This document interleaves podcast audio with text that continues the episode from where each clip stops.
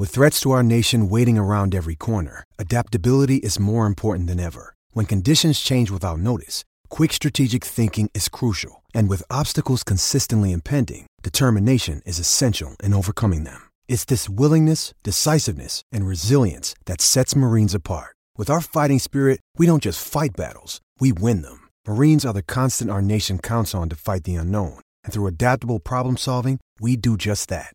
Learn more at marines.com. The Royal Blue Podcast from the Liverpool Echo. Hello, everybody, and welcome back to your latest edition of the Royal Blue Podcast. Looking back at Everton's 1 1 Premier League draw with Tottenham at Goodison on Sunday, a game that was overshadowed by the serious injury suffered by Andre Gomes. Today, I'm joined by Paul Wheelock and Adam Jones. Lads, how are we? Uh, I'm, I'm, I'm okay. Yeah, Yeah, bit I've, better. I've lost my voice from the uh, the lower Gwladys last night. yeah, Don't blame you. no, just screeching at Martin Atkinson. you deserved it. You deserved it. It was my, it was my first game sitting in the lower Gwladys since Watford, the two two last year, and it was like full on. Can't remember going that mad at a ref. No, he was he was he was dreadful, wasn't he? He was absolutely appalling. Mm, yeah, even before all the VAR stuff in the second half, uh, fans were already getting on his back. So, We will obviously cover the, the, the shambles that was uh, VAR a little bit later on, but Adam, I'll start with you. And there is only one place to start, and you know I think Cenk Tosun summed it up in his Instagram post. You know when he said you'd have took losing for, for the injury to, to Andre not not to happen. How how devastating is an injury like that for, for Gomes? oh well, it's a devastating injury for any player, really, isn't it? You just you never want to see that kind of thing happen on a football pitch, and I think you know Holgate summed it up when he came into the mix zone after the game, and he said it felt like a loss uh, for the players because the only thing that they were thinking about was Andre Gomes. You know, the only thing the fans walking home from Goodison would have been thinking about was the condition of Andre Gomes because you know it, it just seemed such an innocuous sort of thing in in the first place, and you know Son picking up a red card for it has caused a bit of controversy. I, I think it's completely legitimate that he he's picked up a red card for that. You know, he's not gone for the ball, and he's ended up seriously injuring uh, Andre Gomes in doing so. So I think it's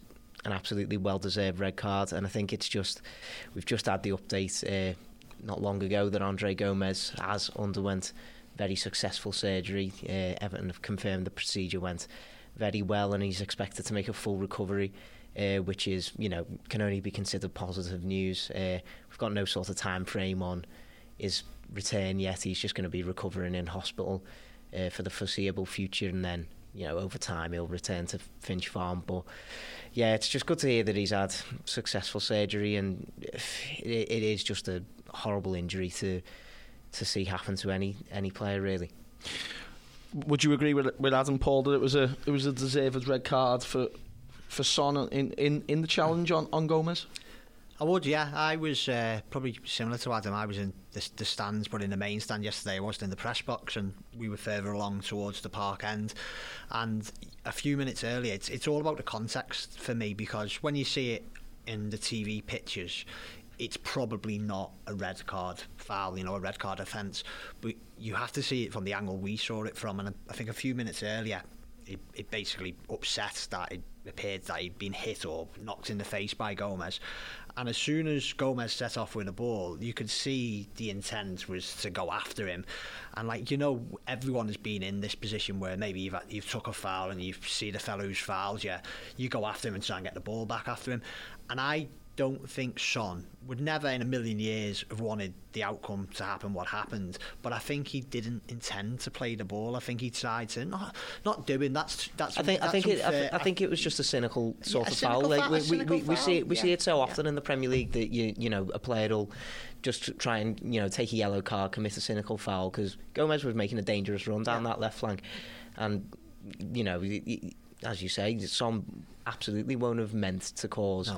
uh, the kind of injury that has been caused, and you know his reaction to it so, sum, sums it up. But it, it it doesn't it doesn't detract from the severity of what he has done for me. because that's it. Without that challenge, even though what happened after it, the, you know, the other collision and the fall was what caused it, but without him making that foul, there is no terrible injury for Andre Gomes. So actually understand why he was sent off. People will say, well, they're not the rules. Well, they should be the rules for me. Yeah. Because if, I think I said on a tweet last night, mate, and me and you talk, spoke about it. Like, if you cynically bring someone down, why should you stay on the pitch? Yeah. And I know when some people responded to me saying, well, what about a shirt pull and stuff like that? And that's fair enough because, you know, you could open up a can of worms and everyone's getting red cards left, right, and centre. But the amount of times I've been at the Everton game or any football game and a player's bursting through the middle and someone pulls the shirt, and to me, that, that could be a red card in a way.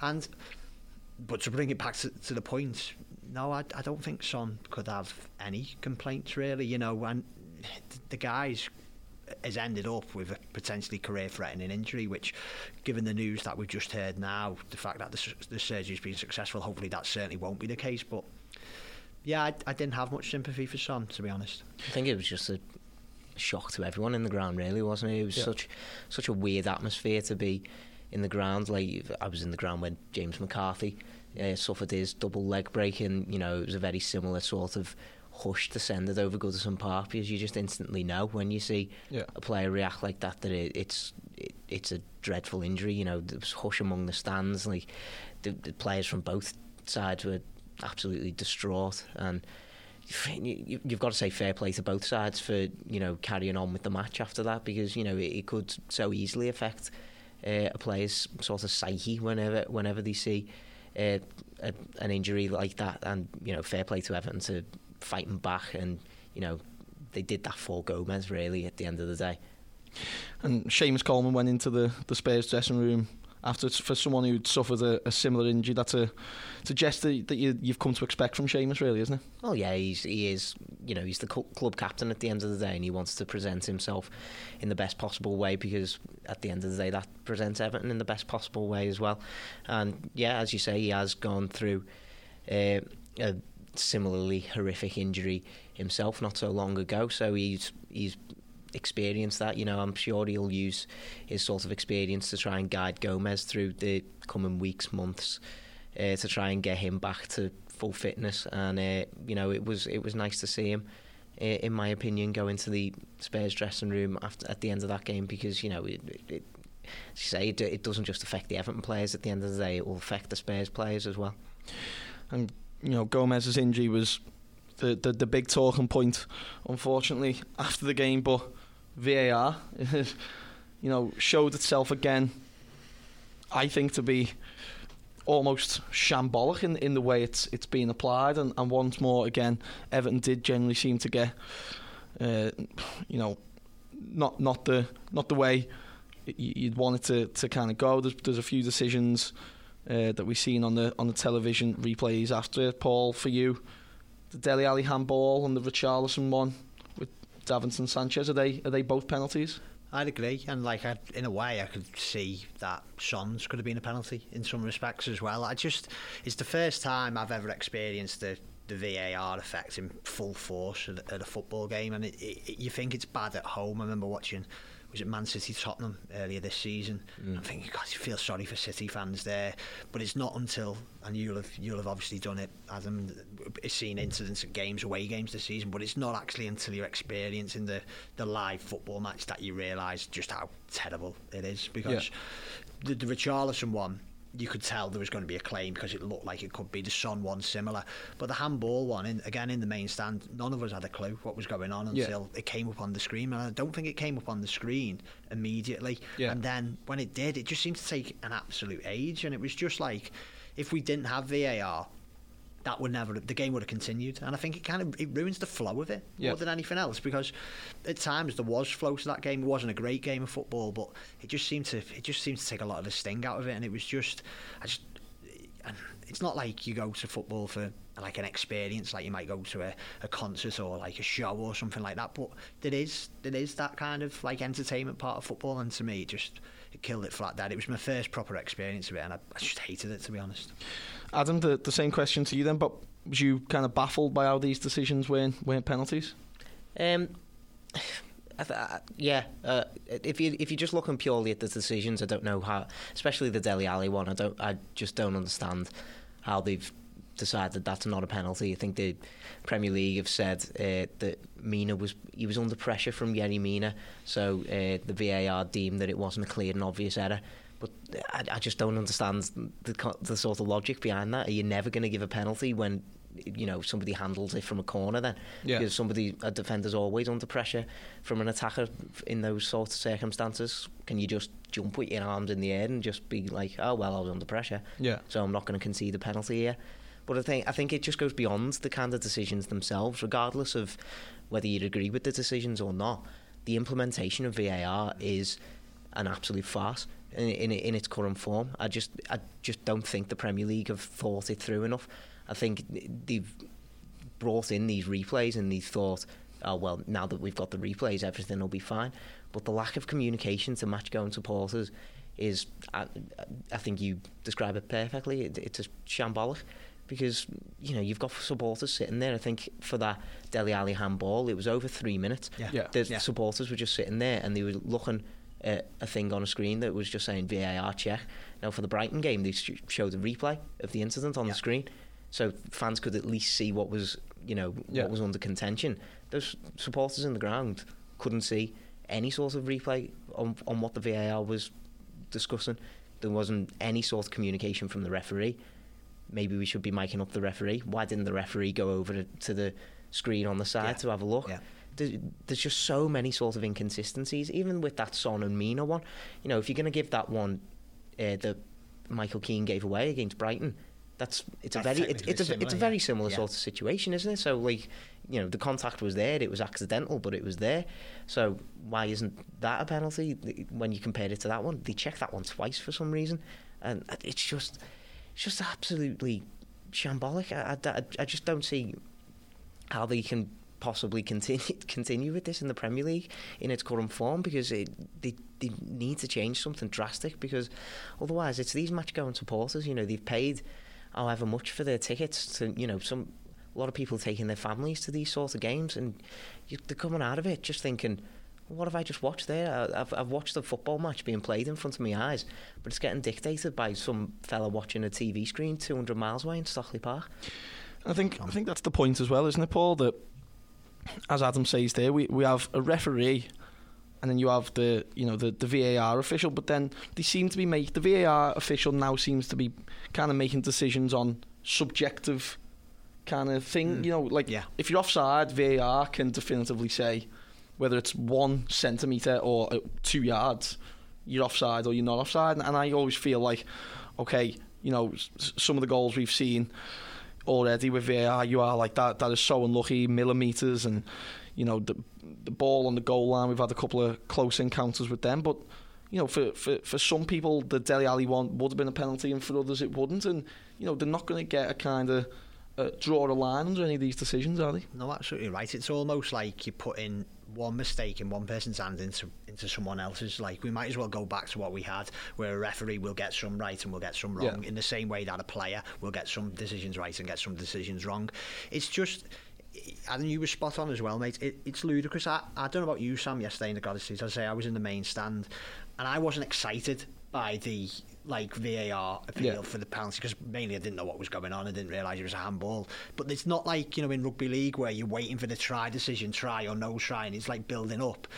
I was just frustrated yesterday, and it just feels like if you if you either let the referee have the power whereby as Adam says go to a screen like it did in the World Cup because then at least you can see something's happening or we must be reviewing this and then you get on the why don't you just open it all up to the supporters and put it all on the big screen and let's see how they make their decisions in the same way that rugby union refs particularly don't they you can hear them the mics up. I just think it might actually give an insight into the pressure that they're going through as referees as well because at the moment it just seems like complete shambles that's the best word for it it was just it's just a shambles from top to bottom I mean, in those sorts of situations, sometimes you you feel for the on-field referee sometimes because you know, like.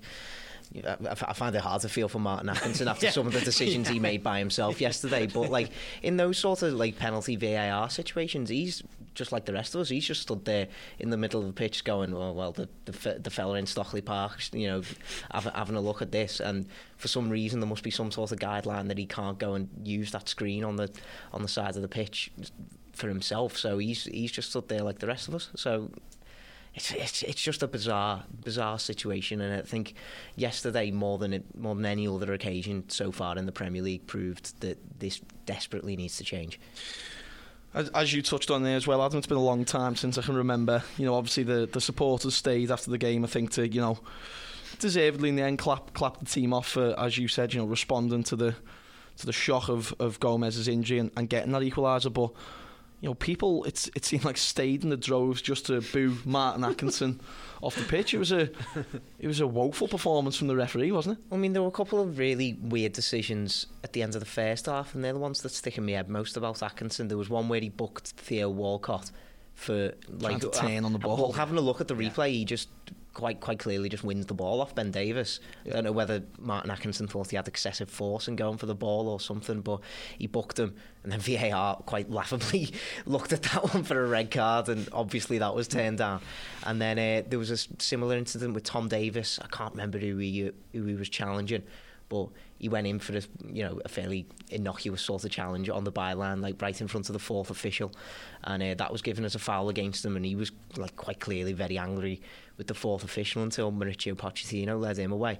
And, you know, it was those sorts of decisions where you know it, it, it, it was almost a bit disappointing for Everton that they came so late in the first half because that really got the crowd riled up. There, mm-hmm. you know, it was, it was those sorts of decisions where you know when Goodison Park feels like the referee's against them, where everything's against them, that's when almost we see Goodison's best atmosphere, and we started to see, you know, the start of that. I think until you know the, the half time whistle unfortunately went, and you know the boos at half time were absolutely aimed at Martin Atkinson rather yeah. than anything else. Uh, and then you know we've discussed everything that happened in the second half as well, and it was just like just pity little decisions. I think Richarlison went down a good a good number of times. And, you know, I've seen a lot of people uh, having a go almost at the Brazilian for how much he was hitting the floor. And you know, in some in some respects, yes, he did hit the floor uh, a bit a bit too readily, I think. But there were numerous times where I thought he was legitimately fouled. One occasion inside the box, which should have given him a penalty, mm-hmm. and uh, he was he was kind of penalised almost for going down to ground a little bit too early, and I just don't think that should be the case at all. You, you know, you look at each sort of decision subjectively, which, whichever player is involved in it. So, yeah, I think Atkinson probably has a few decisions that he maybe need, needs to answer for because, you know, the Everton fans definitely believe in Goodison Park. They're feeling quite rightly aggrieved.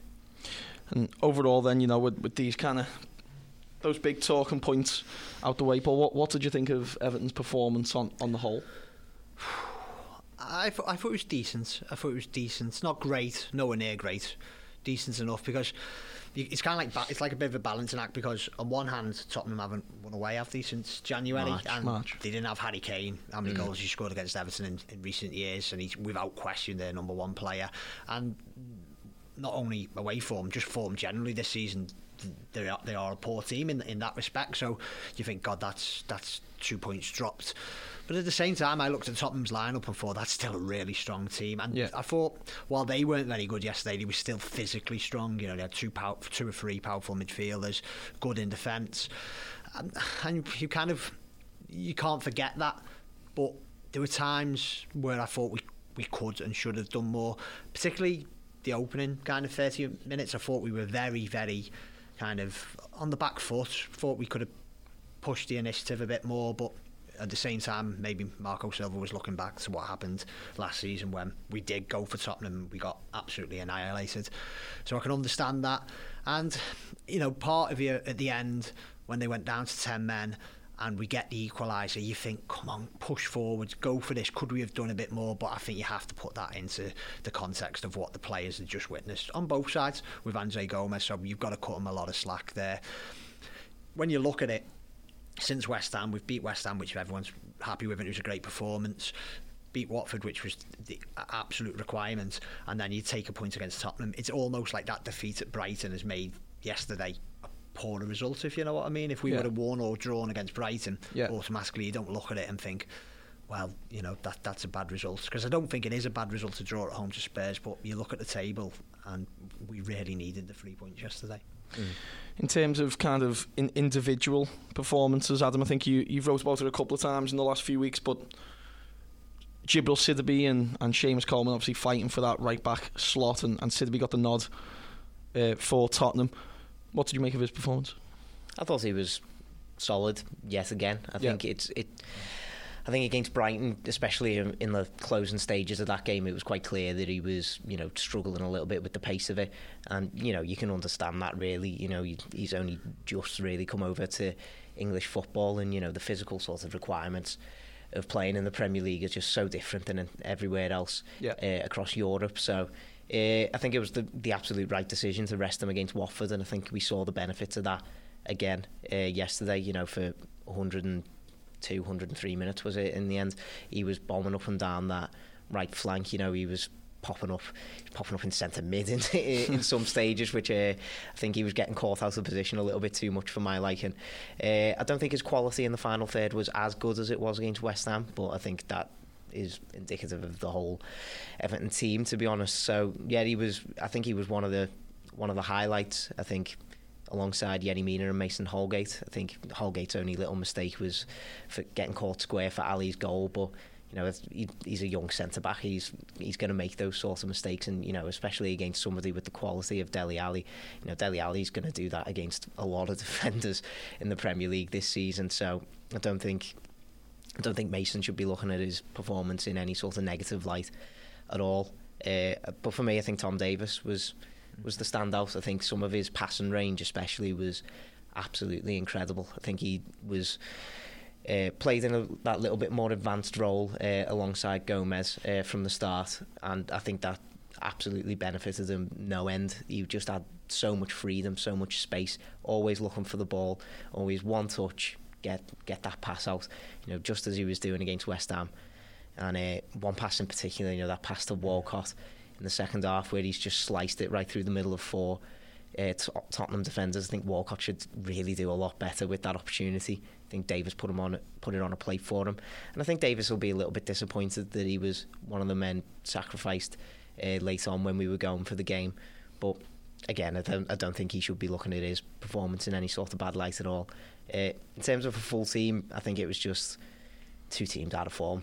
Just Yeah. play, just playing against each other. To be honest, uh, from the first twenty odd minutes, you could probably have guessed that it was going to be a draw. Yeah. Both teams looking solid in defence. Both teams just struggling to create opportunities. And you know, we said in the preview pod before the Spurs game that it would those first 15 20 minutes were going to be really interesting. If Everton really took the game to Spurs you know made them doubt themselves then it could have been a really different game and Everton just didn't really do that. Maybe it was because of what Paul said what happened in last season's game you know where Spurs just kept picking us off on the counter attack maybe that was the case.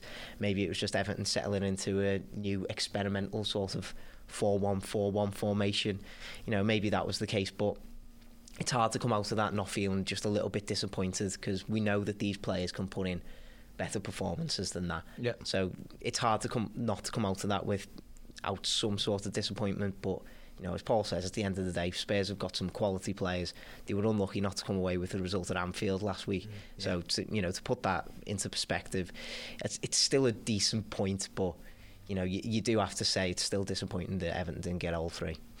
Adam's point about about Tom Davies, Paul, it's it's been interesting, really, isn't it? Because when when we started the season, and obviously we had JP Gbamin signing, and uh, unfortunately he's injured as well, and, and now Gomes injured. But it's definitely now going to be a, a, a massive opportunity for, for, for Tom and, and Morgan Schneiderlin as well now to, to really kind of show what we've been missing at Everton, really, isn't it? And I know Tom's played the last couple of matches, but was you as equally impressed by him? And do you think now this is his real chance now up until the January transfer market opening, where Everton might reassess their options in midfield to show why the club had so much faith to, to hand him a new long-term deal in the summer? Most definitely, yeah. It's it's football is a cruel but funny game where sometimes your breaks come because someone else's unfortunate, uh, you know, unfortunate circumstances. And and now t- you look at Tom Davies, given his form, he's probably with Delph the two men for me to be playing in midfield week in week out if he can continue the way he, he's playing. You know, he set such high standards for himself with that goal against City and that performances in the second half of the season under Koeman and I, I lost a little faith in him. I'm, I'll be completely honest because what I always liked about him, he never hid. He always wanted the ball and he always wanted to play it forward. But sometimes his range let him down, or sorry, it's like his radar almost kind of thing. I think he gave the ball away too often, and I don't think, even though they were ambitious passes, I think some of his quality could still do it. Yeah. What I've seen in recent weeks is a player who's still got that confidence and is now executing those passes like completely right. The the ball through to Walcott was absolutely brilliant and, and he should have done better.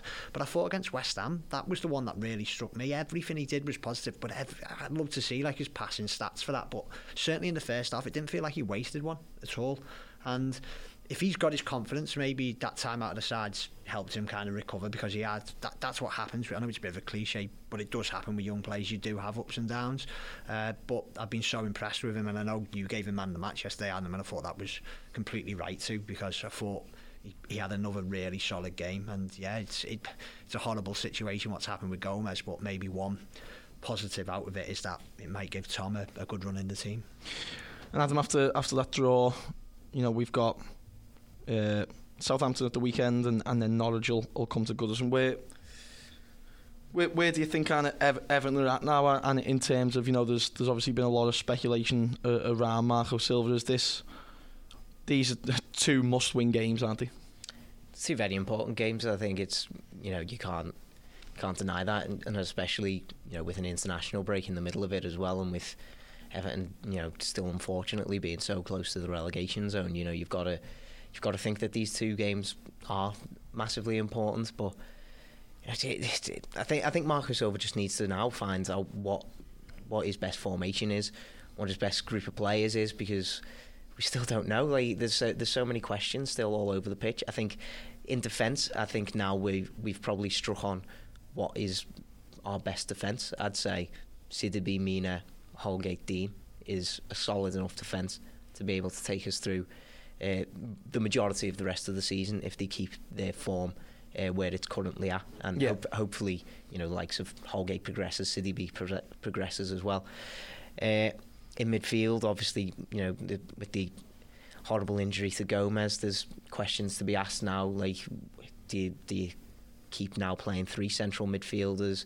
Uh, do you switch back to two central midfielders? Do you try and find a different sort of solution? You know, uh, does, is Sigurdsson a straight swap for Gomes? Like in the system we were playing yesterday, you know, there's still so many questions around that, and then up front as well. You know, for a start, who'd you play on the wings, uh, especially with fingers crossed Bernard coming back in a few weeks' time, uh, and then who'd you play up front? You know, Cenk Tosun, uh, for, for all of his doubters that he's had last uh, for the last eighteen months or so, he came on yesterday and he bagged the goal. He had one chance and scored it. Yeah. Like, there's there's there's not want, exactly. Yeah. There's not much more that you can ask from him, and Yeah. I think that was probably the first time that we played to Cenk Tosun's strengths Yeah. since well since the start of this season definitely, and you know probably even further into last season as well. You know his last goal came against Spurs, funnily enough, didn't it? In the last Yeah. game of last season, Yeah. and uh, you know fair play to him for capitalising on you know his only chance of the game, and I think he it was a really he did really well to anticipate the flight of the ball so quickly and to get himself in front of you know not just Davinson Sanchez but Calvert Lewin who was running in on it as well. So I think it was a really good goal. So you know, do, do you give him a chance from the start now? Do you persist with Richarlison? You know, Dominic Calvert Lewin. I think he needs a run in the team. Moise Kean, you know, he's still sat on the bench. He needs a run in the team. You know, there's so many questions that Marco Silva still needs to answer over these, you know, next couple of really important games. You know, it's just. You know, I wouldn't want to be in his shoes, to be honest. He's a he's a strange one, Tosun, isn't he? Because at the same time, he's been kind of omitted from from some squads this season. He's also seemingly the man who, when Everton need a goal, Marco Silva has taken. I remember Millwall. I think he came on in that game and mm-hmm. scored. Lincoln in the League Cup, kind of done the header back across. Palace last season. Palace last season, he came on, and scored, and, and yesterday as well. You know, he was the first substitution ahead of Calvert Lewin and Calvert. Lewin. So, you know, are you a, are you? He also splits opinion seemingly be, between Everton fans. Are you, would you be in the in the boat after that goal yesterday of, of, of giving them an opportunity at, at some point? Why not? In a way, why not? But again, it comes back to what Adam was saying. We, we need to we're crying out for a settled side, but none of the strikers have ever nailed down that position, and, and no one ever has since Lukaku and Tosun. And I don't know. I'm, I'm still unconvinced whether he is the man to lead Everton line. But what he has got is is kind of like a, a goal scoring now, hasn't he? He does seem to get himself into positions. You see every time he goes away with his, his country on for international duty for, for Turkey, he can score goals, but it just I think a lot. He has his limitations. We we all know that. So maybe can't play on those. Maybe play to his strengths. And as you both said, then put balls into the box for him. Play.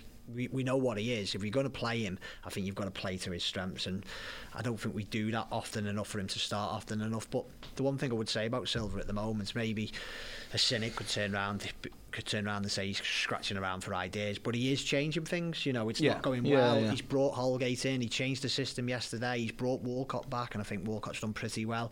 He, he he's not resting on his laurels like it felt after the Burnley game, where it was just like, God, it's the same system again. It's the same players again. Since then, he has tried to change things and yeah, it, it, these next two games are massive for him. And coming out of the ground yesterday, people were still quite undecided about what's going to happen next. And one thing I'd have to say to him, I think he's an unlucky manager more than anything else because yeah.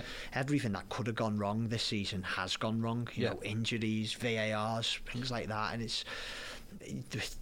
I still think the players are fighting for him because yeah, I. I, I think they're still fighting for him because yesterday spot on team two teams lack of confidence loss of for, lack of form and you could tell that but don't think they ever gave up and I don't think they gave up against uh, against in, in the, the other recent games Brighton it's yeah it, there's questions to be asked there how you can let, let a lead slip, but it's massive. I just think if, if we if we were to lose at Southampton, I know this will be discussed by you guys later in the week. I just I'm beginning to think that's going to be tough for him to come back from yeah. from the majority of the fans, even though there is definitely nothing in the stands where it was like Allardyce, where it was open dissent.